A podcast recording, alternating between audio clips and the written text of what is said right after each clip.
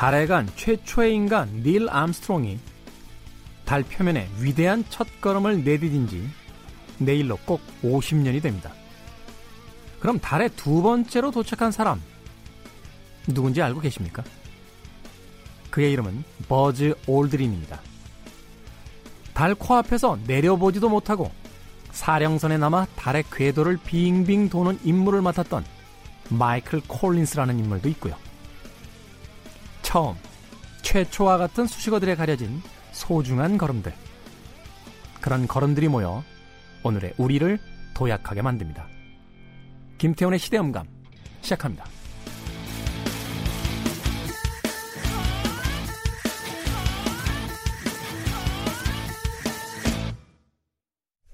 그래도 주말은 온다. 시대를 읽는 음악 감상의 시대음감 김태훈입니다. 벌써 50년이 됐나요? 예. 저는 이 아폴로 11호의 어, 달 착륙 50년이라는 이야기가 어, 남의 이야기처럼 들리지가 않습니다. 제가 69년에 태어났거든요.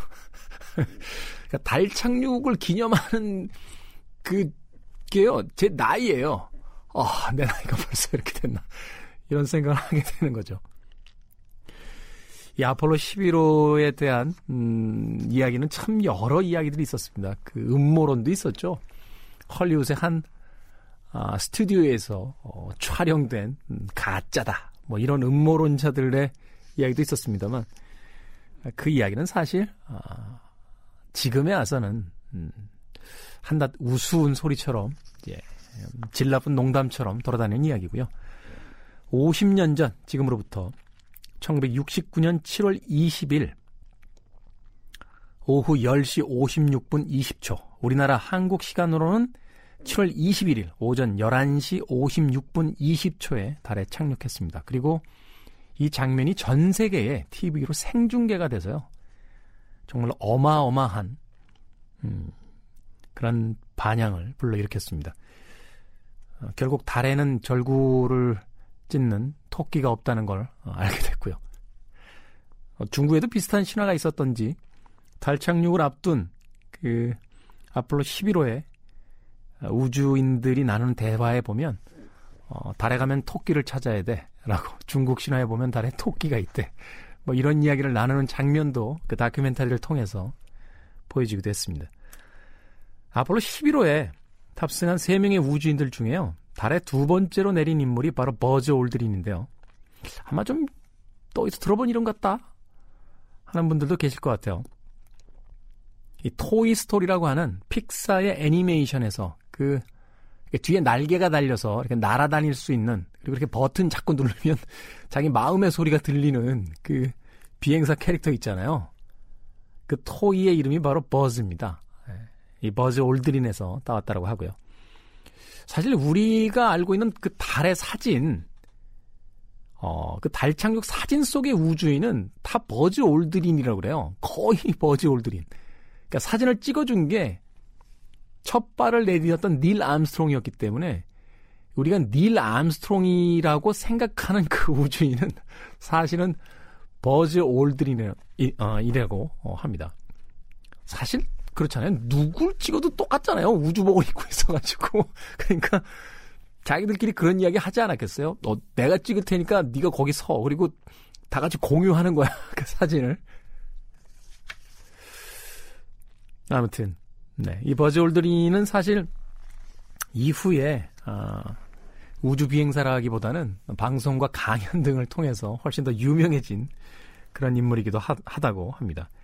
그리고 또 이 어, 우주선에 남아 있었던 마이클 콜린스. 음.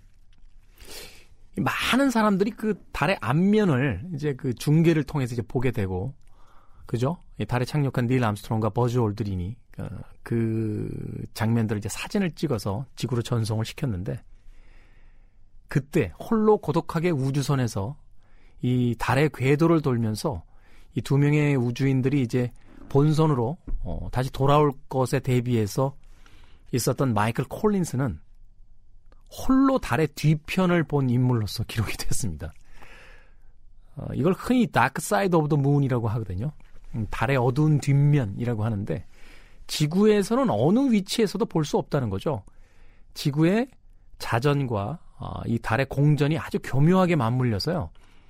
그 달의 앞면밖에는 볼 수 없다라고 합니다. 뒷면을 볼 수 없어서 사실은 그래서 또 음모론자들이 달은 인공적으로 만들어진 행성이고 그 뒷면에 가보면 어, 우주인의 기지가 있다. 뭐 이런 이야기를 하기도 했는데 어, 마이클 콜린스 아저씨가 그런 이야기를 안 했던 거로 봐서는 어, 별다른 건 없는 것 같아요. 우리는 생전에 달에 갈 수 있을까요? 어, 저 테슬라의 앨런 머스크가 어, 민간 우주 비행선 사업을 한다라고 하고요. 또 버진 그룹의 리차드 브랜슨이라는 인물도 버진 갤러틱을 통해서 어, 민간 우주 사업에 이제 본격적으로 뛰어들어서 거의 이제 현실화 단계까지 왔다라고 하는데 우주에 한 십몇 분 나가 있는데 금액이 한 3억인가 4억인가 그렇대요. 심지어는 그 전 세계 많은 부자들이 줄을 서 있어서요. 그 돈도 없습니다만 우리한테까지 차례가 오려면 조금 더 기다려 봐야 되지 않나 하는 생각이 듭니다. 가보고 싶네요, 달에. 예. 자, 이 시대의 이슈들을 새로운 시선과 음악으로 풀어보는 시대 음감. 토요일에는 1, 2부, 일요일에는 3, 4부로 이어집니다. 토요일, 일요일 네, 오후 2시 5분과 밤 10시 5분 하루에 두 번 방송이 되고요. 본방을 못 들으신 분들은 팟캐스트로 함께 해 주시면 되겠습니다. 팟캐스트는 무삭제 감독판. 네. 완전 무삭제는 아니고요. 거의 무삭제 감독판으로 네, 홍순영 PD가 거의 어, 커팅을 하지 않은 어, 원본에 가까운 파일을 내보냅니다. 아이튠즈, 팟빵, 팟티, 네이버 오디오 클립 그리고 구글 팟캐스트로 들으실 수 있습니다. 어, 다양한 또 의견들 보내주시면요. 저희들이 꼼꼼하게 살피고 또 댓글도 달아드리도록 하겠습니다. 음악 듣습니다. 탑 로더, Dancing in the Moonlight.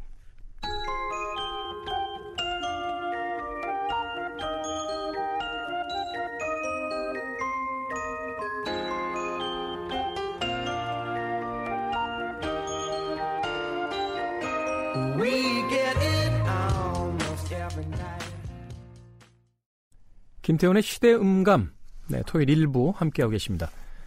어, 이번 시간은 하나의 이슈를 바라보는 서로 다른 시선, 두 개의 시선 어, 시간입니다. 오늘 이슈는요, 한일 무역 갈등을 바라보는 일본 내 두 개의 시선으로 어, 준비를 해봤습니다. 어, 연합뉴스에서 어, 보도한 내용인데요. 일본의 대표적인 어, 일간지 중에 두 개인 마이니치와 니혼 게이자이 어, 두 일본 신문의 기사를 비교했습니다. 먼저 마이니치 신문, 네, 연합뉴스의 7월 아, 18일자 기사입니다. 마이니치 신문은 18일 논설위원 기명 칼럼에서 이름을 적었다는 이야기죠. 일본 정부가 지난 4일 단행한 대한국 수출 규제 강화 조치에 대해 한국인 징용공 문제를 둘러싼 사실상의 대항 조치라고 규정했다. 보복 조치라고 규정했다. 그러면서 수출 규제 대상 소재로 만들어지는 한국의 반도체는 세계에서 널리 사용된다며 일본의 규제 강화는 반도체의 국제 공급망을 지지하는 자유무역을 왜곡하는 조치다. 외교와 관계없는 무역을 정치에 이용한 대가는 무겁다고 강한 어조로 비판했다. 마이니치는 소니와 파나소닉 등 일본 TV 제조사의 상당수는 한국제 디스플레이 패널을 사용하고 있다며 한국의 반도체 생산이 줄면 일본의 부메랑으로 돌아올 것이라고 경고했다. 그러면서 애플의 아이폰 등 미국과 중국의 기업들도 스마트폰과 컴퓨터에서 한국제 반도체와 패널을 사용하고 있다며 각국 기업의 생산에 지장이 발생하면 일본이 세계에서 비판을 받을 우려가 있다고 밝혔다. 일본 쪽의 마이니치 신문도 어, 이 수출 규제에 대한 결과가 아, 결국 자국에 이롭지 않을 것이다. 라는 입장을 아, 밝혔다는 거죠. 니온게이자의 신문, 네.